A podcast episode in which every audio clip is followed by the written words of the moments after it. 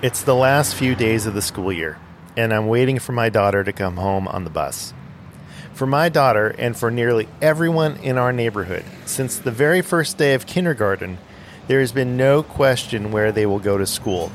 It's the one closest to our house, practically across the street. But for the vast majority of families who have children with complex support needs, the question of where they will go to school is not so straightforward.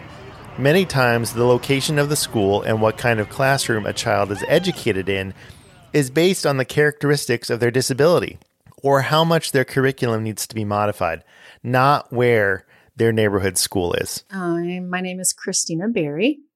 Uh, my daughter's Harper Berry. Justin and Christina Berry have gone to extraordinary lengths to have their daughter Harper, who uses an augmentative and alternative communication device, included in general education. The special education classroom there had like duct tape on things, you know, these giant fifth graders in the room. So different academic levels, different ages. You know, after a while you just start looking at it and you're like, this this isn't working and this is not right. Like it's it's just not. So yeah, we um, worked to pull her out of it and that was many, many meetings and many thousands of dollars in advocacy fees. And they aren't alone.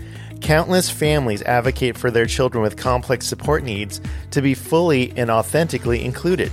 But what if there were school districts that already included students with disabilities, even those with complex support needs, in general education classrooms with the kinds of support they needed? So, back in 2003, we were a center school district, and all of our students with significant disabilities went to those center schools. This is Carolyn Teagland, Assistant Superintendent of Cecil County Schools in Maryland. What happened was, as soon as we started the work of transitioning students back, we saw the power of the impact, and it became my life work. West Linn Wilsonville in Oregon has also been on a journey to inclusion. Here is Assistant Superintendent Jennifer Spencer Iiams. Students do better in inclusive classrooms. They do better academically, they do better socially. There's really not any research that supports segregated classrooms. So really our question moved from why would we be inclusive to, you know, why not?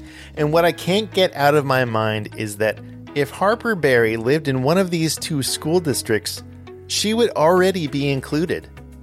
But why does it have to be this way? From MCIE, the producer of the Think Inclusive podcast, a podcast series that will follow the story of Harper and others throughout their school year and chronicle the joys and heartache of pursuing inclusion, and tell the stories of school districts that have made a commitment to include each and every learner. Coming late 2023.